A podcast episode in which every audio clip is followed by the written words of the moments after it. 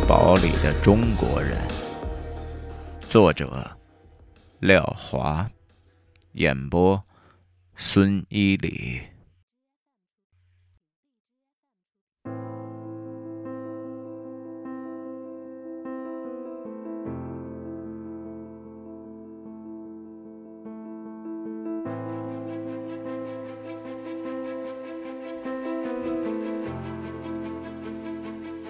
德国法西斯投降以后，苏联对日宣战。苏联红军对盘踞在中国东北的日本关东军发起了排山倒海的攻势。上尉希诺夫所在的部队也奉命参战。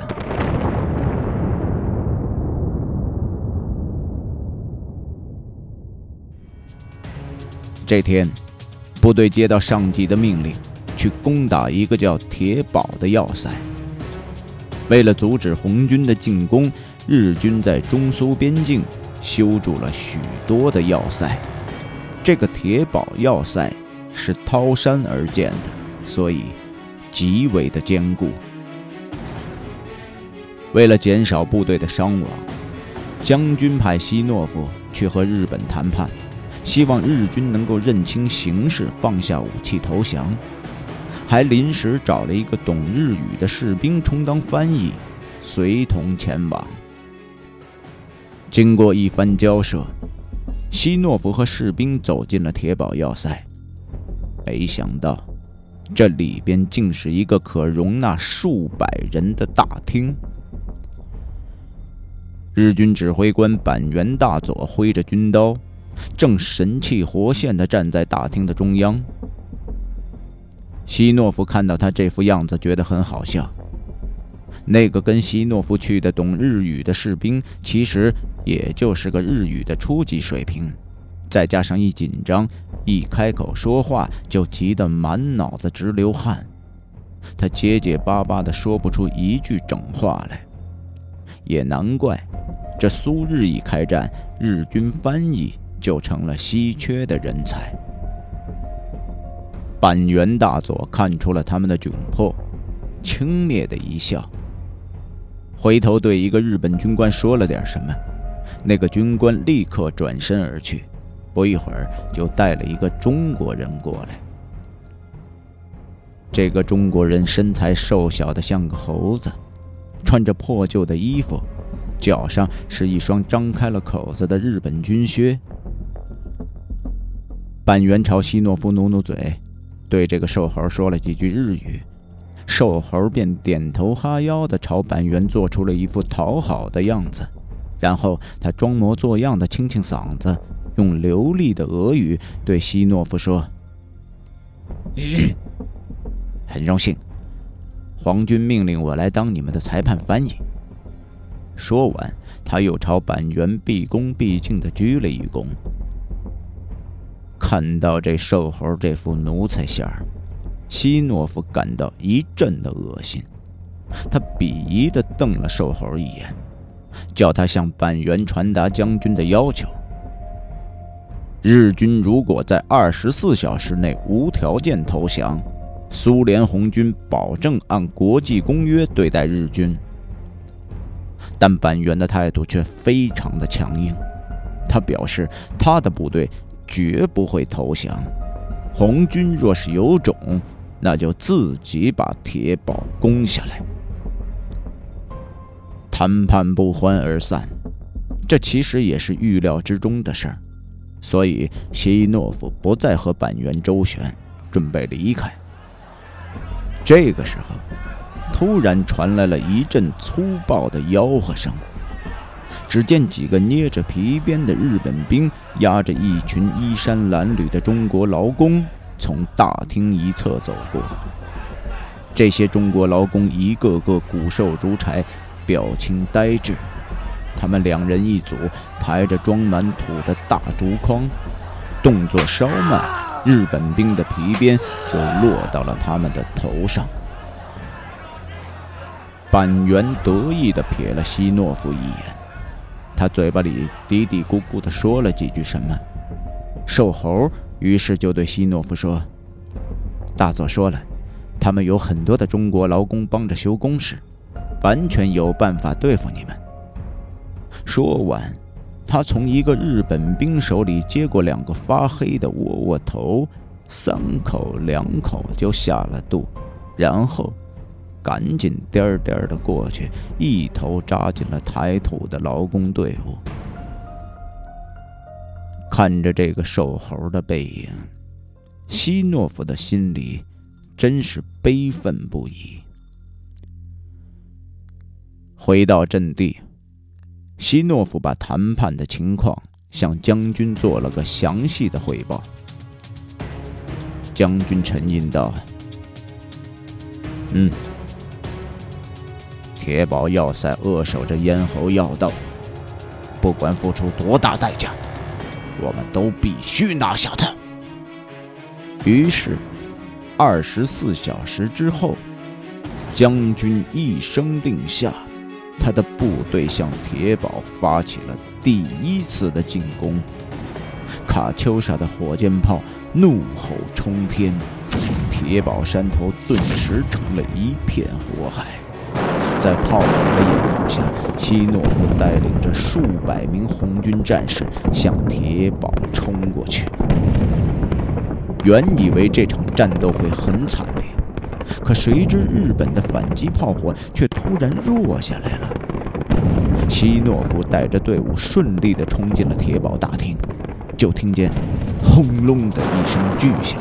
他冲在前头，回头一看，不由得惊呆了。整个大厅其实早被挖成了一个陷阱，身后的战友全部的掉了进去。与此同时，对面石壁上射击孔里的子弹呼啸而来。就在这千钧一发之际，希诺夫突然被人猛地一拽，他跌进了身边一个隐蔽的坑道里。他定睛一看，怔住了。拽他的人，竟是那个瘦猴。希诺夫警觉地问他：“你想干什么？”“去，别受伤。”瘦猴一扫当初猥琐的样子，“跟我来。”他不由分说，拽着希诺夫在坑道里三拐两拐，拼命地朝前走，越过大大小小的石块，前面隐隐约约地出现了一个洞口。瘦猴对希诺夫说：“快，这里刚才被你们红军的炮火一炸，那帮狗日的都到后面逃命去了，他们很快就要回来的，你赶快走。”希诺夫迟疑着：“那你，我得回去。”瘦猴平静地说：“我的同胞就在这里，我们一直在挖一条秘密通道，马上就要挖通了，我得回去把最后的工作做完。再说，我原来是在边境上做生意的，俄语、日语不成问题。”我留下来还能和这帮狗日的周旋争取时间。希诺夫拦住瘦猴，他急急地说：“可是我们马上就要发起总攻了。”瘦猴的眼睛里闪着亮光，那我就更得回去了。我们被日本兵抓来修工事，在这暗无天日的洞里，就像狗一样的生活，我们就盼着这一天呢。瘦猴说着，又问希诺夫：“你身上有没有火柴？”坑道里太黑了，有时候需要一点光亮。见瘦猴脸上那种坚毅的神情，希诺夫知道自己无法劝说他一起走，于是便将身上的火柴掏了出来。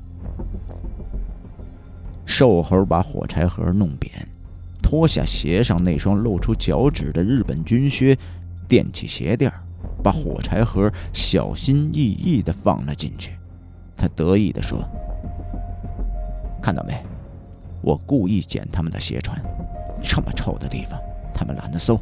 我把鞋底掏空了，能夹带不少东西呢。我们挖地道的好多小工具，就是靠我这么一点一点带进去的。希诺夫想了想，把自己的手枪掏了出来。那，你带上这个，说不定什么时候会派上用场。这个不行，会被他们搜出来的。你放心。他们让咱做了这么多年的猪狗，咱有机会收拾他们。希诺夫非常的着急，可真的来不及了。到时候可能会误伤到你们的。不用管我们，我们没关系。倒是这个铁堡要塞修的实在是太坚固了，如果你们强攻的话，可能会伤亡很大的。瘦猴沉思着。哎，对了，能不能给我们一点时间？希诺夫疑惑的问：“那你的意思是，等把秘密通道挖通，让你的同胞们先逃出来？”瘦猴神色凝重的看着希诺夫，他点点头说：“对，我们会配合你们的。那你说的一点儿是多长时间？”瘦猴想了想，大概一个小时吧。对，一个小时应该可以了。那好吧，我会尽量把你的意思转告给将军。瘦猴这个时候显得很激动，他冲希诺夫鞠了个躬，然后转身越过大大小小的石块，往坑道深处跑去了。似乎隐隐约约的有日本人说话的声音传过来，希诺夫不敢停留，他一咬牙，拼命地跑出洞口，利用弹坑掩护，向自己的阵地跑去。山上的日军发现了希诺夫，向他疯狂的扫射，但很快就被红军的炮火压住了。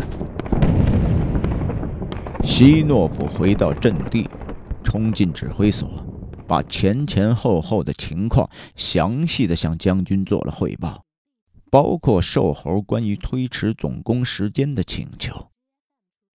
将军，那些人在暗无天日的地洞里苦苦撑到了今天。就差一个小时就可以重见光明了，给他们一个机会吧。再说，如果他们逃出来了，我们还可以利用他们挖出来的那条秘密通道发动奇袭。